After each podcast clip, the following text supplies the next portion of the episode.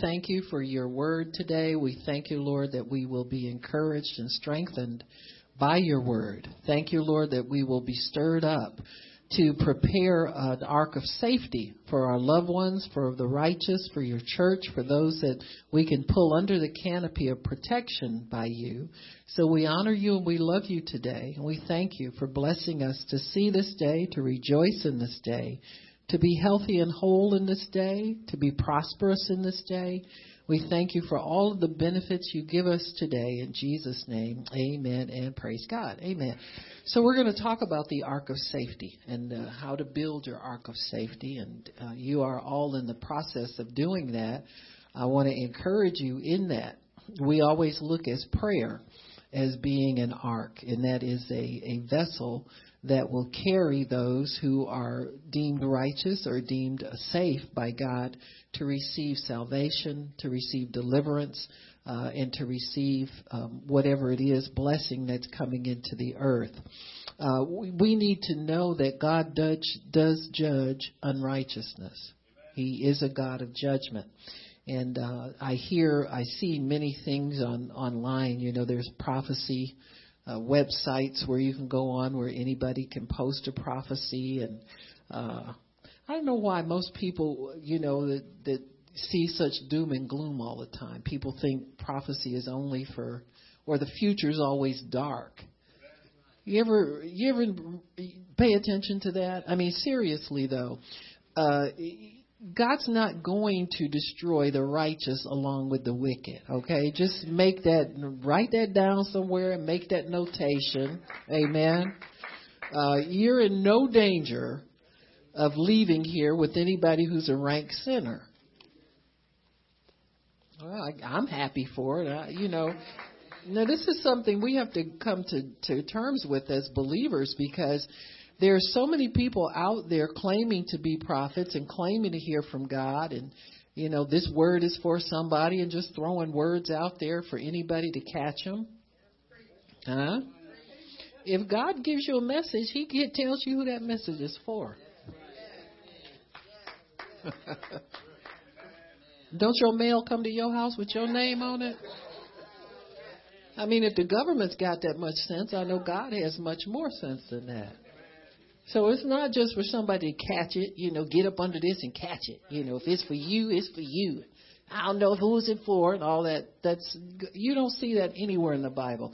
If you look from from Noah, one of the first first righteous men that God spared, a mouthpiece for God, but from him to Abraham to to the major prophets Jeremiah, Ezekiel, and then all of the minor prophets, nobody went out in the, the street and said, "I don't know who this is for."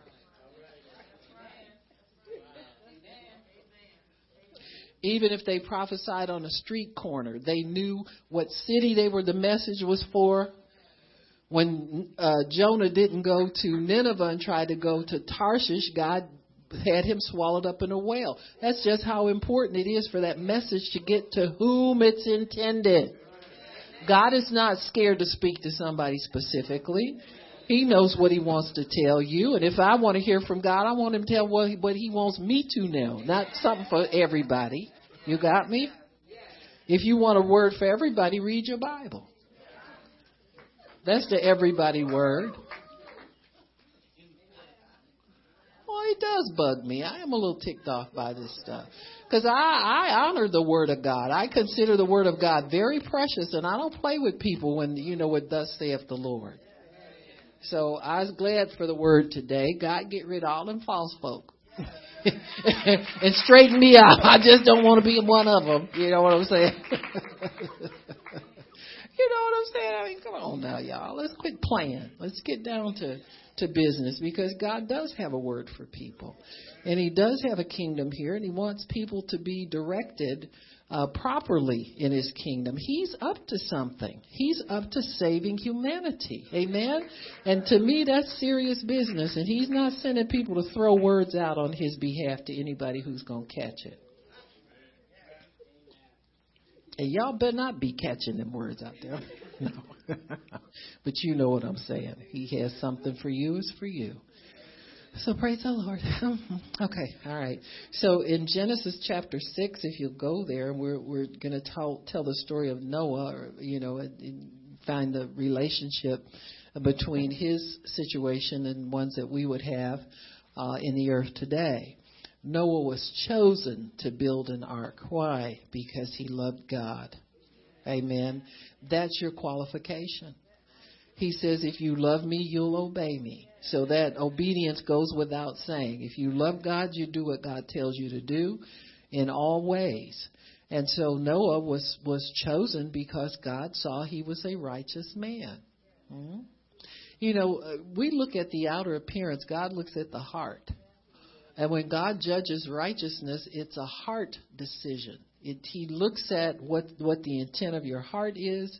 He looks at how you conduct your affairs in your life.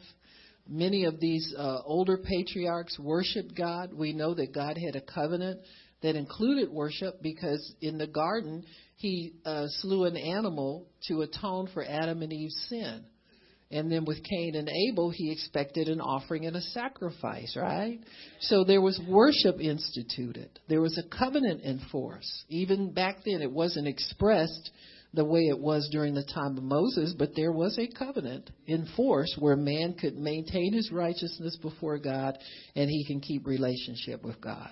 And so that's what Noah, more than likely, Noah obeyed those kinds of laws before God. He probably had an altar where he regularly offered sacrifices, worshiped God. When he sinned, he brought an animal and made the sacrifice, and God accepted it. And so for so therefore, by his faith, and keeping those laws, Noah was deemed righteous. So in verse 9 in Genesis 6, these are the generations of Noah. He was a just man and perfect in his generations. That word perfect refers to devoted to God. Hmm. He wasn't uh, playing around with God. You know, come to church, you know, the Easter lily and the poinsettia come twice a year, something like that. I said, thank God for Easter and Christmas, you know, or you wouldn't see him at all. Noah wasn't like that. He was a righteous man, which means he walked in a consciousness and a knowledge of God at all times. You you go there with God. You live a life with God as your constant companion. You know that you have to please Him, and these things please God, and He was judged righteous by God. So we can't argue with it. We can, well, I know He did something wrong. Yeah, but He repented and He got righteous before God. He made the offer and the sacrifice. I know one thing: if it weren't for Noah, would none of us would be sitting here. So he must he must have passed the test of righteousness. Amen. So he had three sons, and the earth was corrupt before God and was filled with violence. Can you imagine living? And it's bad enough the way we have to live now. But living in an atmosphere and you're the only people. I mean, if you if Noah had a church, him and his family would be the church. And that would be it. And everybody else is is dancing and singing and carrying on. Not that there's anything wrong with that in the house of God. But you know what I'm saying. They're they're selfish after their own lust. Everybody's after murdering, uh, you know, violence and, and uh, promiscuity, things of this. Just a vile way of living. And it so turned God off that he decided to destroy everything. He, he told Noah, when God has something planned for judgment, he will always inform the righteous. I'm going to say that again. When he has judgment planned, he will always inform the righteous. How many righteous people we got in here? Then if something's going down, y'all gonna know it, okay? Uh huh. it's funny. I was I I read uh, books by Watchman Nee many years ago, and he was saying that somebody he was talking about uh, uh, true and false healings and stuff like that. And he said he was in a an assembly where somebody gave a testimony about being healed. He said if if God healed her, I would praise Him.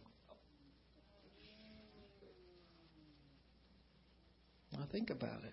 That's a good way to ch- judge a testimony, whether it's of God or not.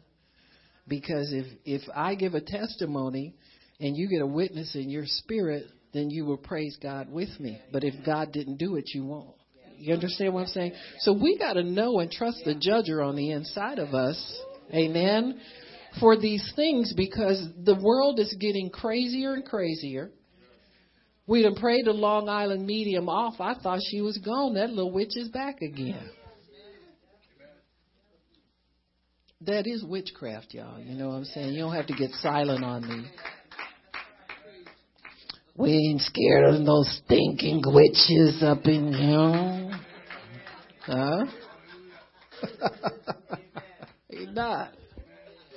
God's given us all power. That little stuff they got, that little pixie dust they got, don't move nothing.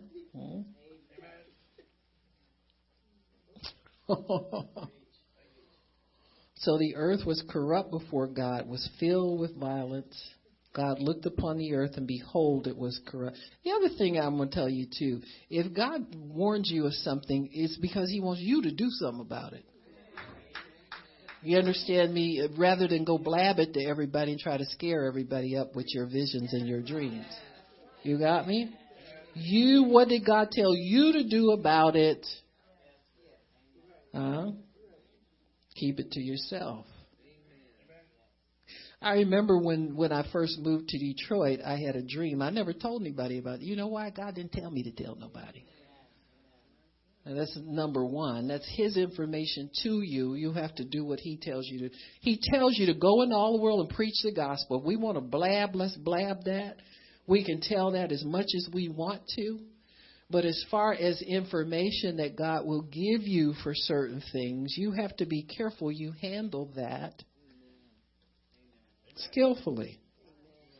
So anyway, I had a dream ab- about a.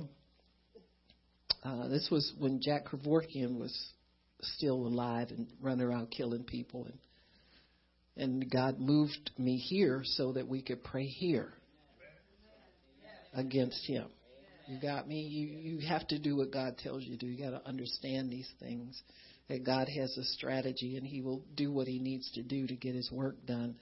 But anyway, I had a dream and I saw a train that was going from like across the country and it was passing through uh, different states. And this train derailed. And on this train were sick people who were terminally sick. And the disease that they had, and there was a man, uh, a man that that was walking around, uh, one of the passengers on the train, and I I got to look at him, and his whole face was one big scab, and his mouth was a little hole, and he was nervous and crying and nervous and crying, and he couldn't be consoled. He was just anxious, and the, the Lord said that that there will be death trains that will come to transport people to states where it's legal to put them to death he said, if you let this thing go on, it will be legal in many states to put people to death. And Detroit was one state that this train was passing through. And God said, if you pray, it will keep going and it won't stay here. You understand what I'm saying? So you have to take that as warning. And so what did I know? I didn't know about any disease and I still haven't seen anything like that, but that doesn't mean it's not coming. But I do know this that Detroit will not be the state where these people are brought to to be put to death because they're sick. Amen.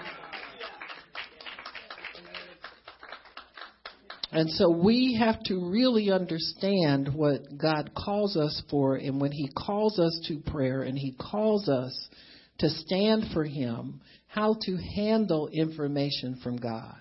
You have to know how to rightly handle information that comes from God. And so God when he when he looked at Noah, he looked at him in comparison to all the wickedness on the earth and he said, "I'm going to save you." That's all you have to do is is love God and be obedient to him for your salvation. It's not hard. But when you're surrounded by so much corruption the way Noah was, I'm sure it was an effort for them just to stay holy and stay right. And so Noah must have been a very uh, uh, sincere and a, a beloved father to be able to carry his whole family with him. Okay? All the sons, all the adult sons and daughters, and the grandchildren were all righteous people. They were under Noah's care and under his authority. Uh, the contrast would be Job, whose children partied all night long, and he tried to make sacrifices for them, and it didn't work. You got me? And so Noah was a different kind of patriarch. He was a man, a righteous man, but he commanded his whole family. Amen. Like Abraham, who commands his whole family. You'll see some some similarities between the two of these men. Uh, I'll talk about Abraham a little bit later. So the ark of safety is what God created for the righteous, so that they could live because you're promised life if you love God. Amen. The Bible says, choose life so that you and your seed can live. And life is serving God. The devil has made it out to be something different. You ever notice when you, you're around sinners and you talk about God and they get nervous because they don't want to stop doing this and they want to stop. I don't want to stop partying. I want to. Oh, I don't have do I have to dress like you and look like you? Well, you look like you want to do, but please God. Don't go to hell for how you look. You understand what I'm saying? You can go to heaven and please God. So when God judged the uh, the the earth, He said Noah was a just man, perfect in his generations, and Noah walked with God. So in comparison to all of his forefathers, he was perfect and he walked with God. And that's your qualification for righteousness. You have to live in harmony with God. You can't live in opposition to God, and you can't live obeying Him sometime. So that word perfect means to be consistent, to be mature, to be dedicated. So God is looking for somebody who is dedicated to Him and consistent in their walk with Him. The earth was also corrupt before God and filled with violence. God looked upon the earth, and behold, it was corrupt, for all flesh had corrupted his way upon the earth. God said to Noah, The end of all flesh has come before me. In other words, God said, I'm done with this. For the earth is filled with violence through them, and behold, I will destroy them with the earth. He said, Make an ark of gopher wood, rooms that you will make in the ark, and, and shall pitch it within and without with pitch. And this is the fashion which you shall make of it. And so he gives him the dimensions. He tells him where to put the, how tall to make it, how many floors, where to put the windows. All of these things were, were totally outlined for Noah by God. Now, when God gives you something to do, you have to do it exactly the way God tells you to do it. See, with righteous people, this is not a problem. But with when the devil comes in and wants to tell you to do something, you know, cut a little corner here, do a little bit less here, it don't take all of that.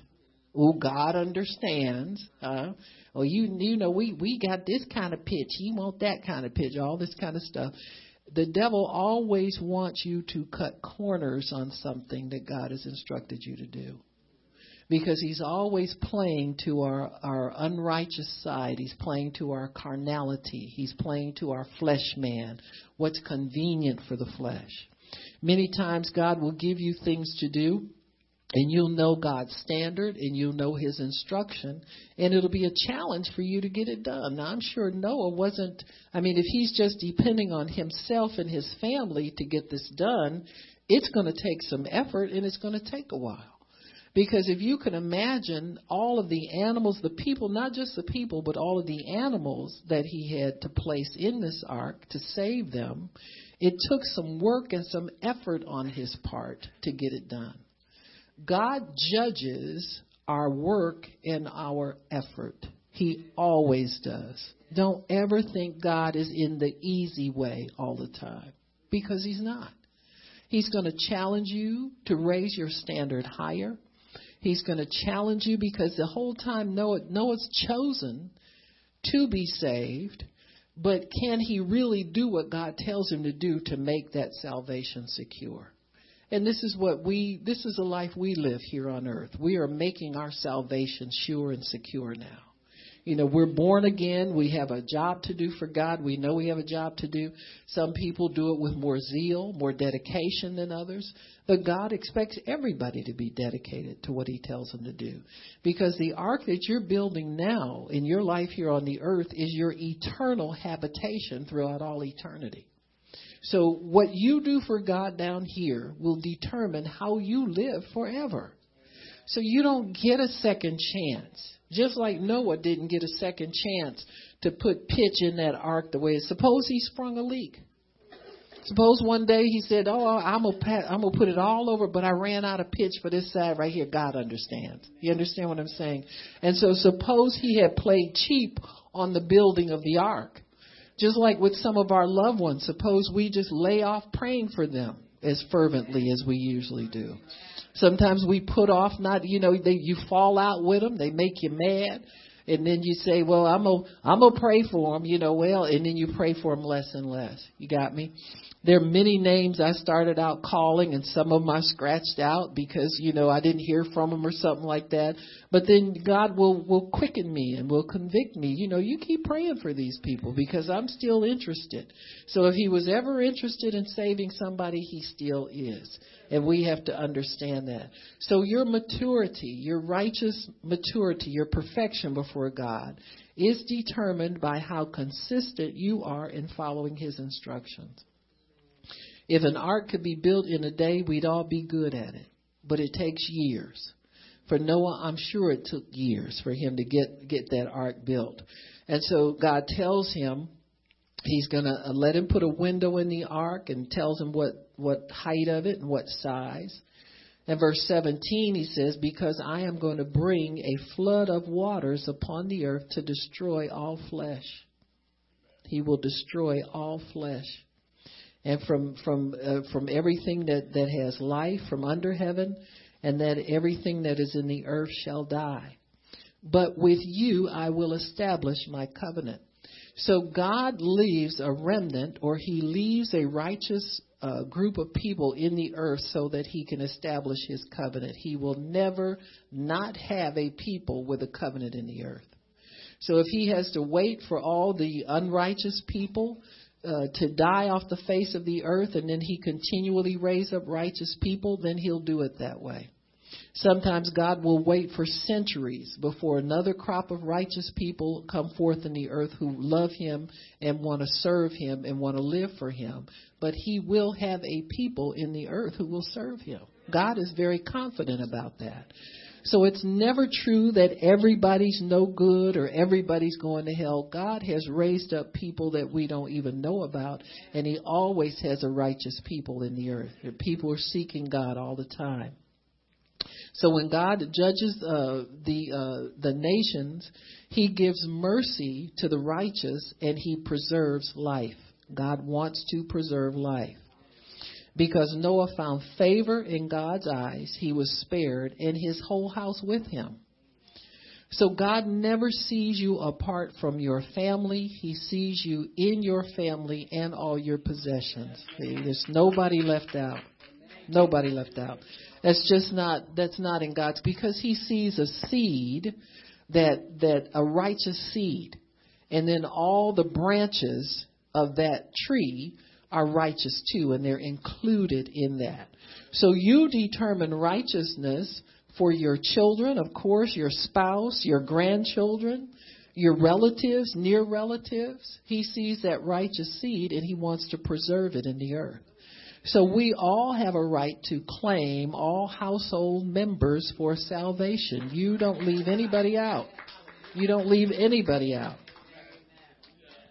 it it blessed me so and and I'm not doing this to to embarrass brother Marcel but I I was blessed to to know his mom a little bit. And I looked at that amen she's a real sweet lady. And I looked at that and and I can remember when when Marcel and and Pastor Shirley were prayer partners that day and he said he wanted to pray for his mother. And and it's just been in the past year I would say that we've known her to pray for her but it was a blessing to see her. The last time we were here at the Rejoice Detroit, she danced around this this sanctuary and she was praising God and glad to know God. Amen. So, so God doesn't leave anybody out. He, we want our relatives saved, and so does God. Amen. And He will save them. So, but I did see a, a faithful son do everything he could to make sure his mom was saved, and God saved her. Amen. So he never sees us apart from family. He sees us in our family and sees everybody saved and all your possessions. So the ark is God's direction for deliverance and salvation from judgment. And that's what we need to cry out for. You know, whenever you see something, I don't care if God sends you a personal message or He speaks to you in a vision or a dream, your job is to ask him, what do you do to ensure the, the salvation of the righteous? Yeah? We don't, we don't share, share these catastrophic things without being responsible to ask God, how, what about the righteous? Now, I see destruction or I see a great fire some people saw for years. I remember Dave Wilkerson. You remember him, the late Dave Wilkerson? He had that uh, vision, and, and so it didn't come to pass for a long time. People say they believe it was what happened in September 11th, amen, 9/11, and so he saw fires everywhere, and he saw people screaming and running in the streets, and so forth and so on. And so, if that was it, what could he have done as a prophet of God to ensure that the righteous were preserved? Amen. So you know that, that God will not destroy the righteous along with the sinner. So if that's coming as a judgment for us, what does God want us to do? I believe we can also change God's mind and we can avert disaster. Amen. And I know if God's people are faithful to pray for the sinner and witness to the lost and so forth and so on, that is the major way God has of averting judgment against the unrighteous. Amen. Is for them to hear the gospel and to be saved. So God gave Noah direction on how to build the ark. He told it how to, he told him how to make it seaworthy. And this is the other thing that God will, when you are praying for your loved ones, you're building an ark of safety and protection for your loved ones you need to find out how to make it seaworthy, how how to make sure that, that it weathers every storm that comes against it. For instance, if you have children in, in grade school, how do they weather the storms of, of children being deceived and abducted? You know, at a young age. So you pray a, a wall of protection around your children and start to believe God.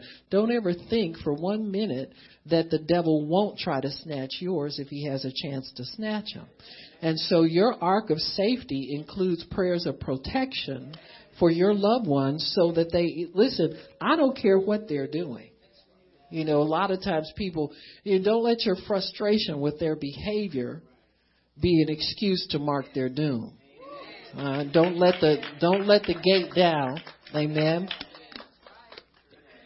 Because they want to play in it, don't make them stay in it. You got me? You you pray a way out for your children, amen.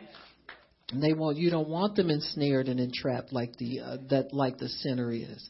And so when you start building that hedge, you make sure that your children are protected at every stage of life, even into adulthood. You know, I I know parents, you know, 18 years and y'all worn out. You know what I'm saying? And you know, as far as but when they leave your home, they're still your seed.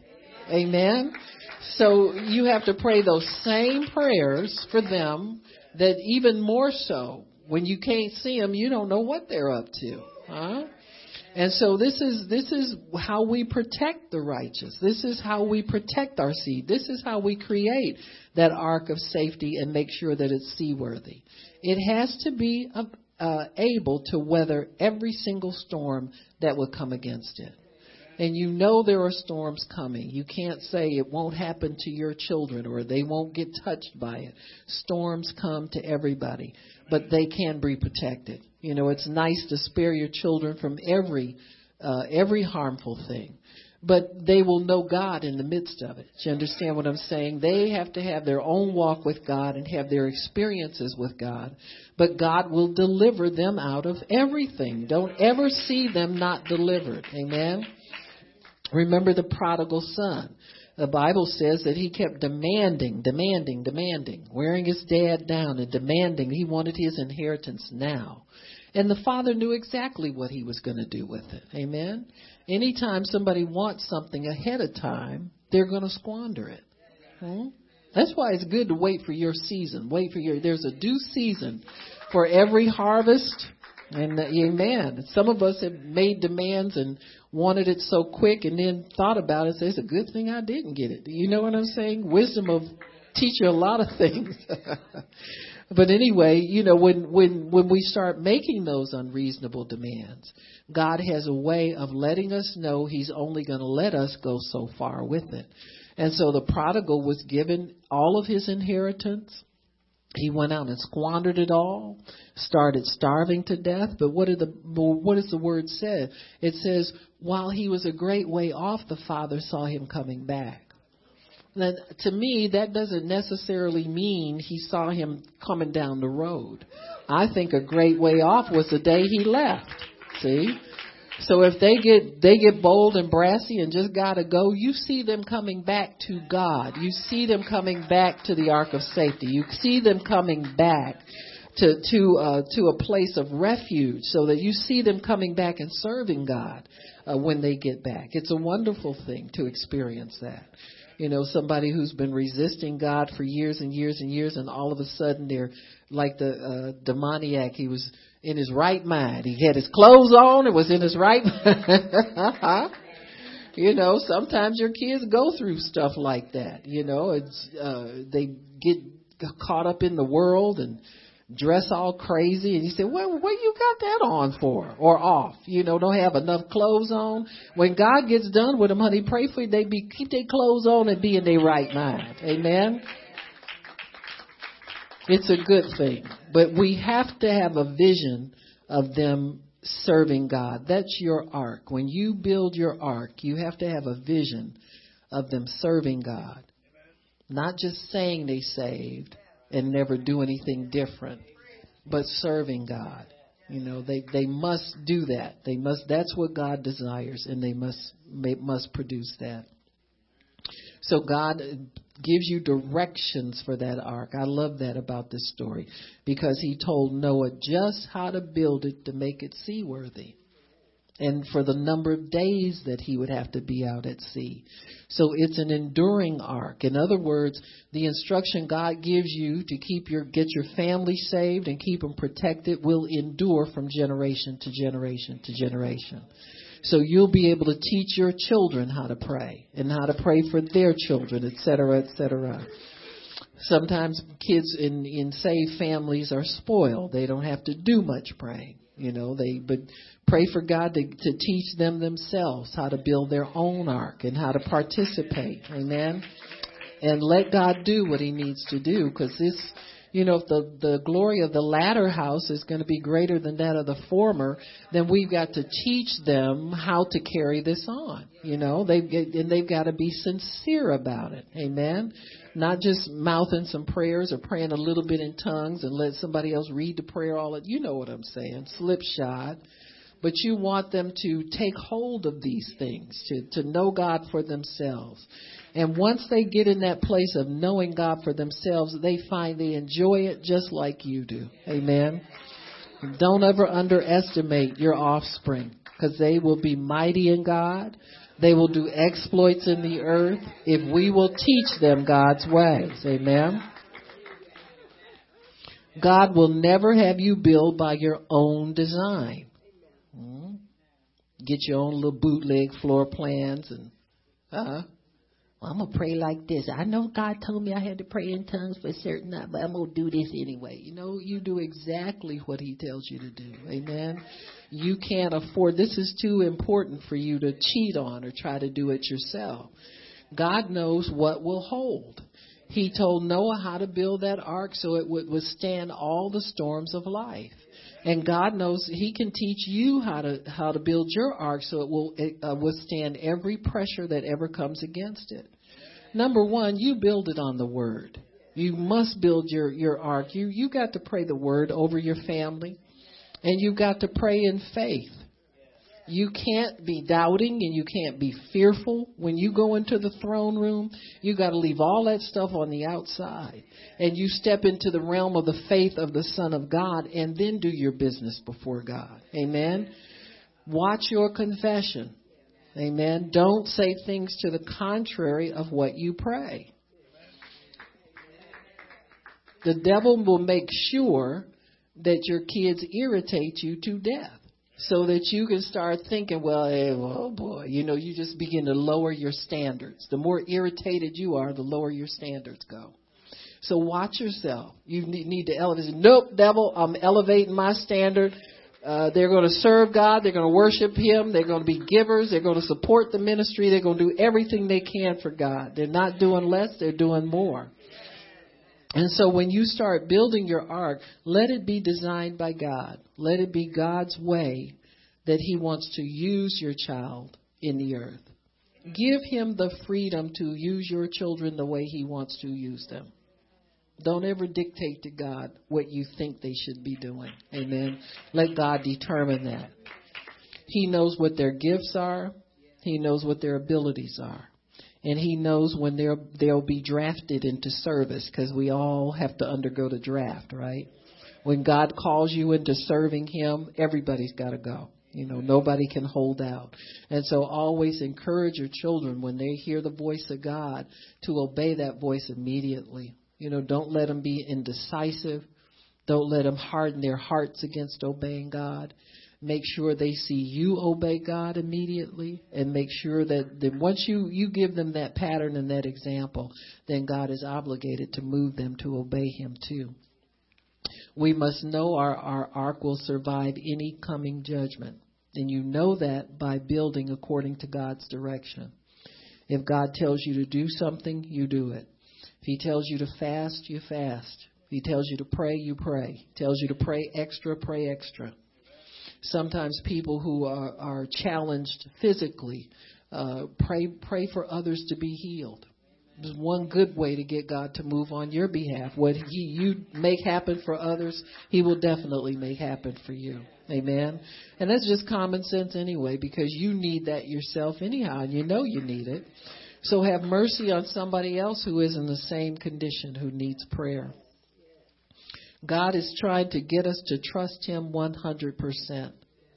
Because when destruction comes in the midst of the earth, you've got to know God. You can't be guessing at whether or not He's going to do something. You can't be back and forth about whether or not you'll be spared. Uh, whatever is coming onto the earth, you've got to know God and you've got to know and trust Him. God knows how to judge unrighteousness. You should always ask God for mercy, you know, for people because the Bible says those who are merciful will obtain mercy. And so we can't be sitting back, you know, grinning and saying, I told them so. You understand what I'm saying? Even though that's true and people know it, when destruction happens, they know when they're not on. But in mercy, if people will cry out to God and repent, He will save them. And so oftentimes when, when judgment comes, there's that last minute split second decision made to trust God and turn your life over to Him. And so in that way, God can spare many people if we will pray. Don't ever see yourself as, as me righteous and them no good. You look at humanity as lost, needing mercy with great potential to serve God and pray accordingly. Always pray for mercy for those who are slated for destruction because then they will be saved. They can be saved on the deathbed and then they can be raised up to go on and serve God. There are many examples of people who have been in situations where they could have died or could have been destroyed and God saved them. Our natural disasters on the earth will take people out of here, but God will save them even then. So we need to understand our position in times of judgment and in times of, of destruction that God has given the righteous a heart of love, mercy, and compassion, and our prayers have to reflect that. If there are people that can come into the ark at the last minute, you have to let them in. Because unfortunately, in Noah's time, God shut the door. He had made his decision on who was going to be saved. And so after Noah took in all of the, the creatures that were supposed to be there, God was able to, to uh, set the floodgates open and the earth was destroyed. In Noah, uh, sorry, Genesis 6, 18, he says, I will establish my covenant with you and your seed, and you shall come into the ark, you, your sons, your wife, your sons' wives with you. So these were adult children of Noah. And every living thing of all flesh, two of every sort shall you bring in the earth to keep them, the ark, to keep them alive with you. There shall be male and female. So there were some some uh, um, animals that God took in as sevens and not pairs. So Noah had to build an ark big enough for all of these. I mean, the people were were minimal in number. Now just think if God's telling you all these animals are in this boat with you and it's just you and your family, who's going to take care of them? How are they going to be fed? How is all this going to happen? But God had a plan, and had Noah not followed God's plan, none of this would have taken place and been possible. The Bible says those animals walked in themselves. So Noah didn't have to go round nobody up. He didn't have to go through any sweat and any trouble. You know, animals obey God better than people do sometimes. You got me? So when God gave the word, when that, that ark was completed, he spoke to every single animal and they obeyed God and walked right into that ark. They probably stayed right where God told them to stay. And they endured that, that long rain. I think they were 120 days in that ark altogether. And so it rained for 40 days and 40 nights, but their time in that ark was about 120 days. And they all came out alive. They all came out healthy. They all came out, nothing missing, nothing broken, and God established his covenant again with man in the earth. And you need to see the ark that you're building for your family, your loved ones, the same way. God will keep everything in order. Amen. Can you imagine uh, all the quote unquote wild animals with the tame animals? You didn't see any lions having lunch on a little lamb in there or sneaking a, a pigeon or something like that. It, everything was in order. And so when God builds an ark of safety for your household, everything's in order. Your kids will be orderly. They will be mannerable. They will be uh, children that can be trustworthy in their jobs. You won't have to worry about phone calls in the middle of the night like your children are doing something they're not supposed to do. They're going to obey God. He knows how to talk to them and get them to obey. So include them in your prayers. Include a good future. I don't care what they're doing now. And sometimes kids can do stuff for years. They can cut up for years. And then all of a sudden one day, God will answer that prayer and they're enlightened and they understand who they are and they go on and serve God. So it's a wonderful thing to build an art. It's it's worth it. Amen. It's worth it to make the sacrifice to pray so that others can get the benefit of it. I enjoy prayer. I really like it. I, I I would love to pray more than I do. Amen. I do too. I know you all do. Amen. Or you wouldn't be doing this for so long. Amen. So I, I wouldn't trade this life with God for anything. So God has a future for your seed upon the earth. Amen. You're a righteous person. He has a future for your seed. In other words, you can get a vision of them uh, living long, not leaving the earth before their time, prospering, doing well, spiritually and materially. Amen. Don't always look at the material. I know sometimes, you know, parents will, will uh, enjoy seeing their children prosper financially, get good jobs, and oh boy, this is I wish I could have made that kind of money when I was their age, you know, that kind of thing. And but always put the spiritual up top. See, and then they'll be able to enjoy the fruits of their labors. You want to them them to enjoy it. So our ark of safety is our prayers. Prayers form a hedge of protection around the people we pray for, and also your word becomes a canopy of protection over them from things that would would be uh, just in the atmosphere. You know, it will keep them in the right atmosphere. It will keep them with the right friends.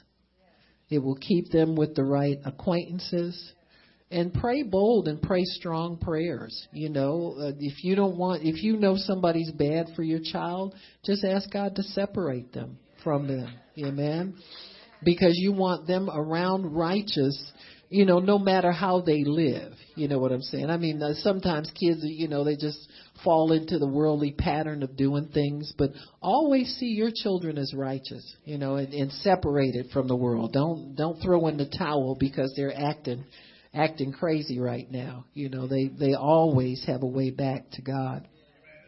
So our words provide a hedge and a canopy where a thousand will fall at their side, ten thousand by their right hand, but won't come nigh them.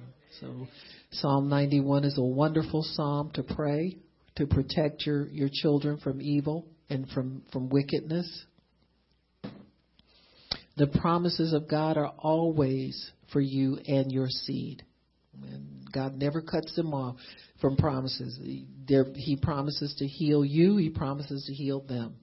Promises to that you will worship him and know him. They are the same way. So every promise that you enjoy in god is, is you're a seed are entitled to. And your loved ones man.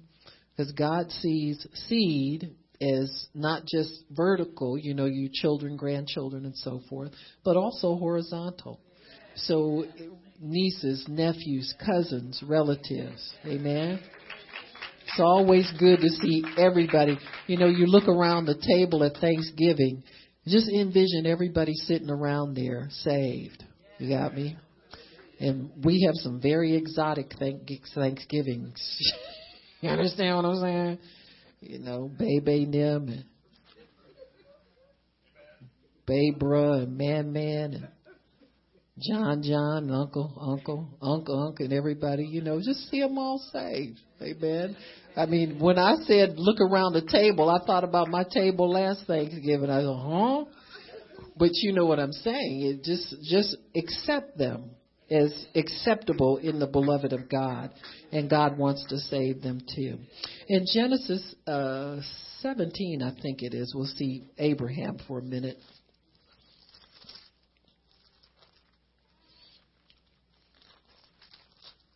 If you're ever wondering how to pray or if you can pray consistently for someone and or if your prayer gets uh, it lacks fervor or zeal you know sometimes you you have people like that that you pray for.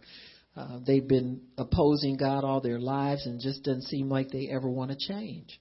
And so uh, it's good to find out how God feels about uh, righteous seed and righteousness. So in uh, Genesis 18, I think it is here, uh, verse 17, the Lord says, uh, Shall I hide from Abraham the thing which I do? And that's a call to intercession. God gives us information of what his plans are so that we can intercede. Amen. It's not that, you know, his his mind is made up and it's never going to change. But he shares this with Abraham to see if inter- Abraham will intercede for the righteous. Amen. And so he says, seeing that Abraham shall surely become a great and mighty nation, and all the nations of the earth shall be blessed in him. So God is saying this I've given this man authority, rulership, his offspring are going to be innumerable, and I'm going to have all Abraham's family as righteous people in the earth. So I think I can share this with him. So when God sees that you are a person who will take authority, you're a person who will pray, you're a person who sees yourself making a difference, then he opens up his heart and begins to share more things with you. So and I don't believe for one minute all these people seeing seeing doom and gloom are seeing it from God. I believe God opens his heart, amen, to righteous people who handle the word skillfully, who understand what they're doing, who have a, a, a vision of what God wants to do in the earth. First and foremost, you have to see things the way God sees them before he'll show something to you. Uh, he can't show the blind anything. And so I, I think we can let's just get off this bandwagon of seeing so much destruction, gloom, and doom, because there's enough of it out there already. You understand what I'm saying? You drive down any street uh, anywhere, and, and whether you see it or not, there's people taking drugs behind closed doors. There's homeless people sleeping on the street and can't help themselves. There's unrighteousness, sin, and degradation all over. So we don't have to embellish it by trying to see catastrophic things coming. It's bad already. You understand what I'm saying? So what we need to do is focus our prayers on making it better for people and not looking forward to something happening that's that's going to cause destruction. Because even if you if you have a little bit of delight in sharing something like that, God will put it off just so you won't be so happy. Amen. You know, doesn't it say that in Proverbs when you see destruction coming on the wicked and you delight in it, God will show them mercy just to show you he he ain't like that. He's not like that, folks. He's not like that. So we have to be mature in the way we handle these things and understand it. And don't broadcast it. You know, don't you know, you pray about that thing because it can start other people to it's an infectious thing. And then pretty soon everybody all the christians are seeing doom and gloom everywhere you know and and prophesying so we want to prophesy accurately what god is showing. So he says here in verse 19 i know him. He'll command his children and his household. That's what god's looking for. He'll share secrets with people who have that on them. If you are are responsible before god you are, are in charge of your household and you show the way and you demand that your children obey you, then God will, will keep his word and he will share things with you because he knows you're there to make a difference and do the right thing. He says he'll, uh, he will command his children and his household after him and they'll keep the way of the Lord, do justice and judgment, that the Lord may bring upon Abraham that which he has spoken to him. So, really, obedience to God brings all of the promises that he's ever made into your life. All you got to do is stay faithful. You don't have to do anything, uh, you know, outlandish. You don't have to make a big splash everywhere you go. Just be faithful to God. So the Lord says, because the cry of Sodom and Gomorrah is great. In other words, God says they're making too much noise. I can't stand it any longer. And He says, you know, there are, are fragrances, odors, and sounds that reach up to heaven from the earth. He says that His people are sweet savor in His nostrils. So we smell good to God. Amen. Worship smells good to God. Praise smells good to God. The fragrance of Christ smells good to Him. And so we, we provide that. We are salt in the earth. So we provide a, a, a, a an ability of people to even be able to live here in peace and harmony. If the righteous weren't here, it would be hell 24 7. Amen. It'd be worse if we weren't here. And so God looks down and he sees what we create down here. Your words are a seed. Your prayers are a seed. Your prayers create an atmosphere. Your words create an atmosphere. And so he looks down, he sees Abraham creating an atmosphere that's pleasant to him. And he decides he can open up and share things with him. And the Lord said, I'm going to destroy this city because their cry is great and it's very grievous to me. So he said, I'll go down now and see what they have done uh, altogether for the cry of it which has come to me, and if not, I will know. And the men turned their faces from thence and went towards Sodom, and Abraham stood yet before the Lord. Abraham drew near and said, Will you also destroy the righteous with the wicked? Hmm? When you see your visions and your dreams, remember this scripture. Amen. Genesis 18:23. Will you also destroy the righteous with the wicked? See, Abraham knew the answer was no. He was serving a righteous God. And he says, if you're doing everything right, you'll survive. If you're living for God, you'll survive. If you're praying, you'll survive. He says, Would you spare it if there were 50 righteous people in the city? Would you not also destroy it for that? So you can really negotiate with God on these things that we see that we think are coming to destroy the whole earth all of these uh, um, judgments that are handed down against Christians. Remember Pastor Saeed? You know, people didn't know even where he was, and he's in a prison in Iran, of all places on the earth. They don't respect anybody. They're not even a member of, of, of most nations, you know, the organizations where most nations belong to, where they can live harmoniously. They don't live harmoniously with anybody. And so when they get people over there in their prisons, they beat them, they kill them, they torture them, especially Christians. Look at what they're doing to Christians every day. And now we got a government that has has one uh, locked up. But God, you see, but God. See, all the righteous people can petition God for the release of those who are held in bondage. You can get prisoners released. Look at the things that they're doing now on behalf of prisoners. These things are a result of prayer, folks. Because generally, once once somebody's convicted of something, they just live out their sentence, or they rot in prison if they're for life. But all of a sudden, now we can take DNA and we can examine evidence all over again and get people a retrial if they be. That's a result of prayer, honey. That's not a result of science. It's a result of prayer. Because people who are, are unlawfully jailed are crying out to God, and God is hearing them.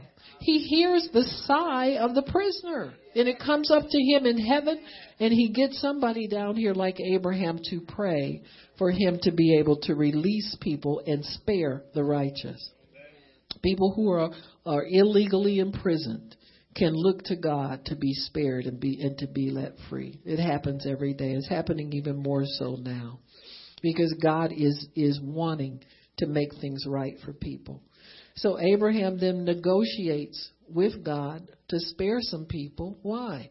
Because they're under his ark. Remember Lot, the nephew? That's who's living there. So Abraham already has his ark of safety built for everybody in his family, and God knows it. And so God, when he tells him, I'm going to destroy this city where your nephew Lot is living, he gives Abraham the opportunity to petition for Lot's life. And Lot and his household were spared, would have been spared more, except that some refused to leave. Amen? And so you can tell the righteous because they go the way of God and they don't refuse to leave. And so Abraham petitioned God on behalf of his little nephew Lot. They had broken up uh, in a disagreement and parted ways but he was still part of Abraham's heart. He was still lodged in his heart. So it doesn't matter. Don't let family disputes and grievances keep you at a distance from the realm of prayer for mercy for your loved ones. Always show mercy. Always be merciful. So the ark of safety is an ark of mercy. And it's an ark that will hold people through difficult times. And I know there are things coming into the earth. There are things already in the earth that are catastrophic. But God wants us to pray and just enlarge the borders of your tent. Include more people in your ark of safety.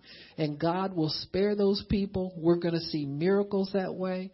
We're going to see the glory of God come into very dark places because of our prayers and, and our ability to keep more people under the canopy. Invite as many people in as your heart will include. I know many times you you'll get calls from people for prayer for different individuals. Pray for those people and pray diligently for them and, and take your your work of prayer seriously because God is always looking for someone who will enlarge the border of their tent. And see, we always use that scripture for money or for a bigger house or something. But I I include that to be the ark of salvation that you're building for everybody that you're praying for. And so as believers, we need to keep that in the forefront. Just keep that in mind that there's an ark that you are building for the salvation of all of your loved ones, and God is honoring those prayers, and He will save your whole house and those that you love. Amen. Amen. Father, we thank you for your word, for understanding, for clarity. Father, I thank you for true vision, true prophecy. We don't despise prophecy, Lord. We welcome it when it is from you. And we thank you, Father, that the vision that we have is that the whole earth will be filled with the knowledge of the glory of the Lord as the waters cover the seas. And we thank you that it is here. In Jesus' name, amen and praise God. Amen. If anybody needs prayer, come on up and then we'll have our lunch. Amen.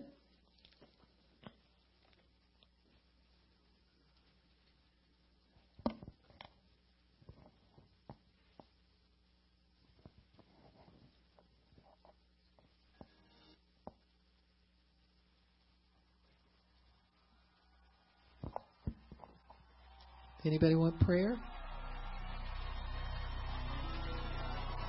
Praise God.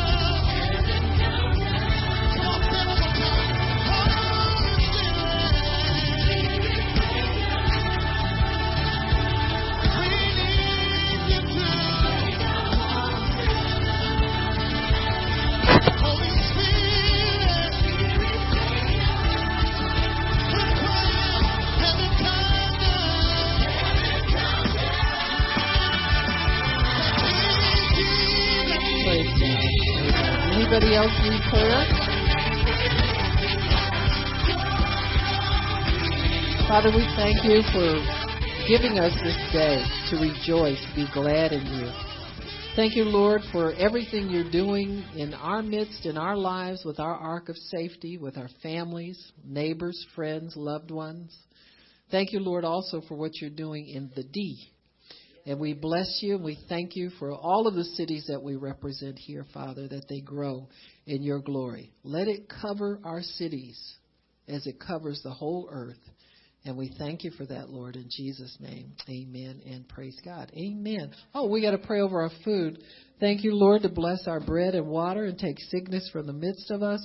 Thank you, Lord, for this time of fellowship that we're about to have one with another. In Jesus' name, amen and praise God. Amen. Amen. It's good to be back again. Amen. Praise God.